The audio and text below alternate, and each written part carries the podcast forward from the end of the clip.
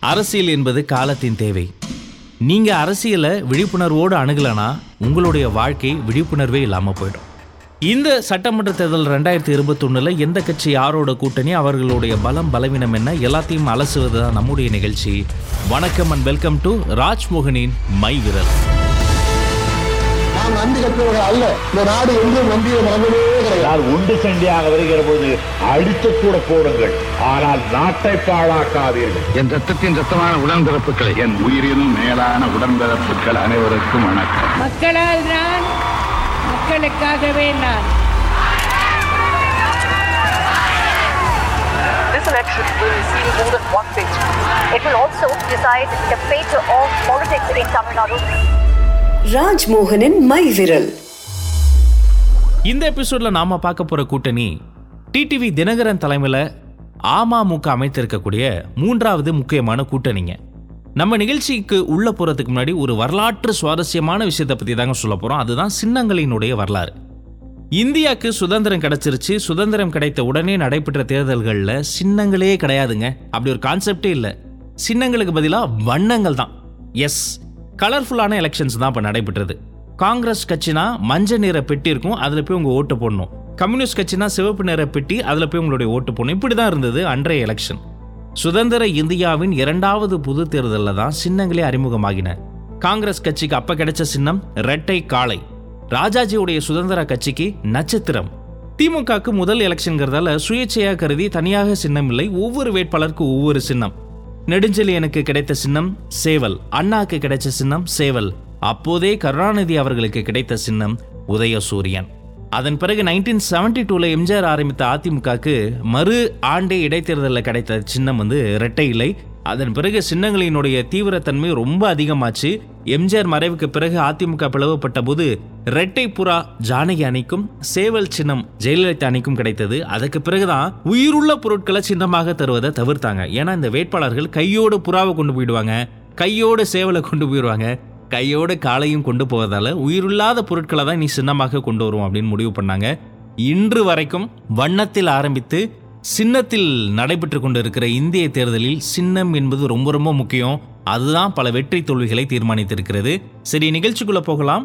அமமுக கூட்டணியினுடைய பலம் என்ன பலவீனம் என்ன அதை பத்தி விரிவா நம்ம பேசிடலாம்.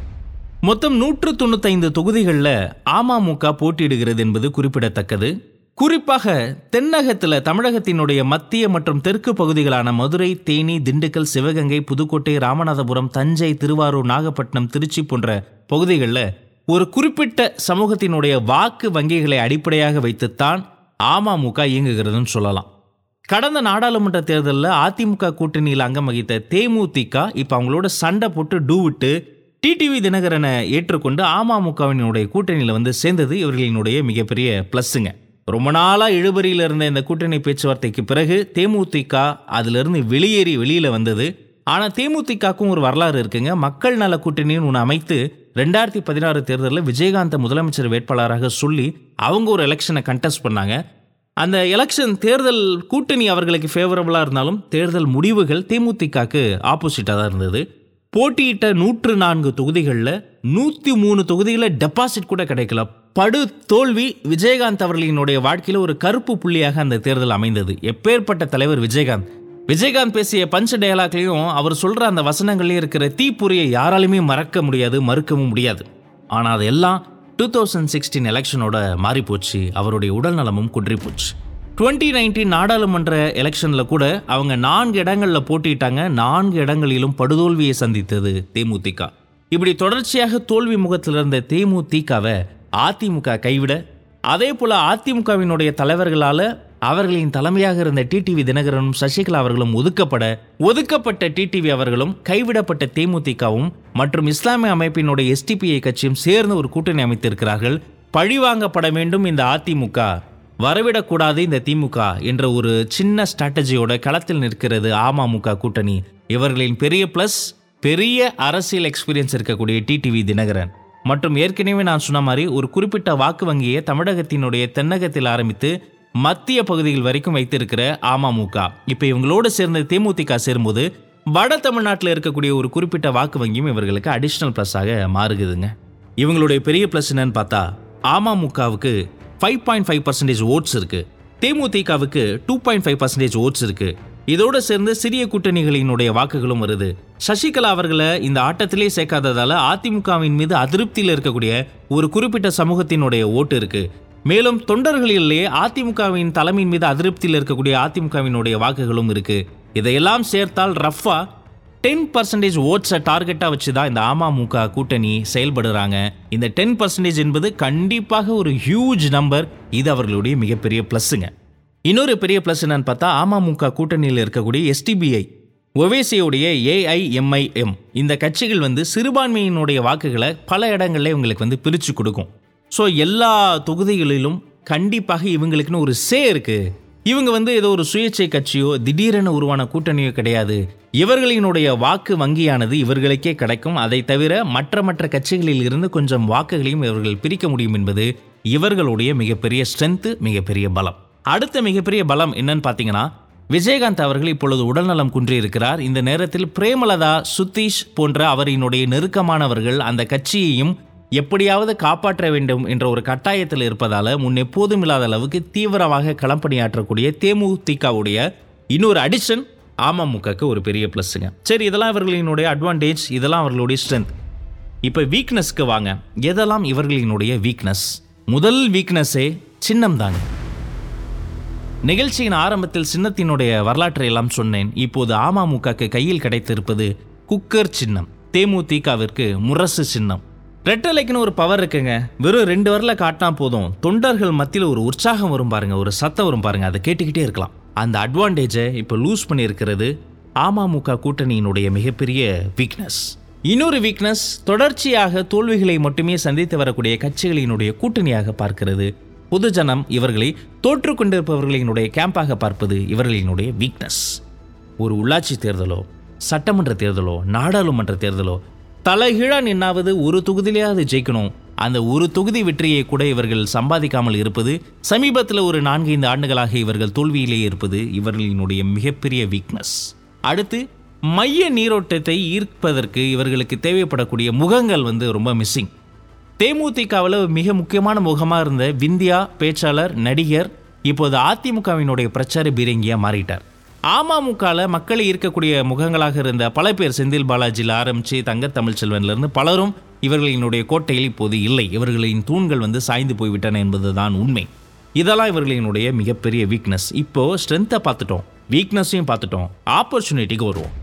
இவர்களுக்கு கையில் கிடைத்திருக்கக்கூடிய மிகப்பெரிய வாய்ப்பு அதிமுக அள்ளி கொடுத்த வன்னியர்களுக்கான இடஒதுக்கீடு இவர்கள் கையில் இருக்கக்கூடிய வாக்கு வங்கியில் இருக்கக்கூடிய சாதியினருக்கு ஒரு கோபத்தை ஏற்படுத்தியிருக்கு.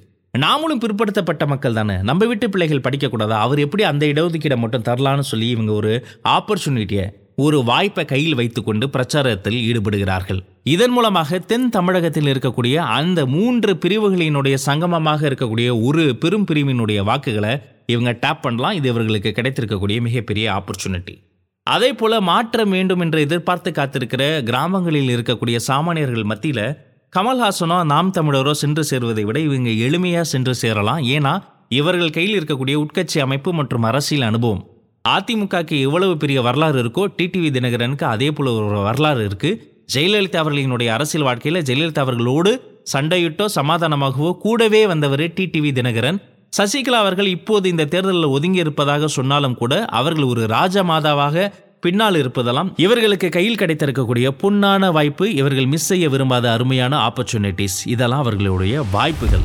ஸ்ட்ரென்த்தை பார்த்தோம் வீக்னஸை பார்த்தோம் ஆப்பர்ச்சுனிட்டியும் துல்லியமாக பார்த்தோம். இப்போ வாங்க த்ரெட்டுக்கு இவர்களுக்கு இருக்கக்கூடிய பெரிய த்ரெட் என்ன தெரியுமா? இந்த எலெக்ஷனில் இவங்க ஜெயிக்கலனா அடுத்தடுத்து இவர்களுக்கு வரக்கூடிய தேர்தல் என்பது சவால் நிறைந்ததாக இருக்கும். இந்த எலெக்ஷனில் ஒரு இரநூறு ஓட்டு முந்நூறு ஓட்டு இவங்களுக்கு குறைவாக போனால் கூட இவர்கள் டெபாசிட்டியே இழக்கக்கூடிய ஒரு மோசமான சூழ்நிலை வரும்.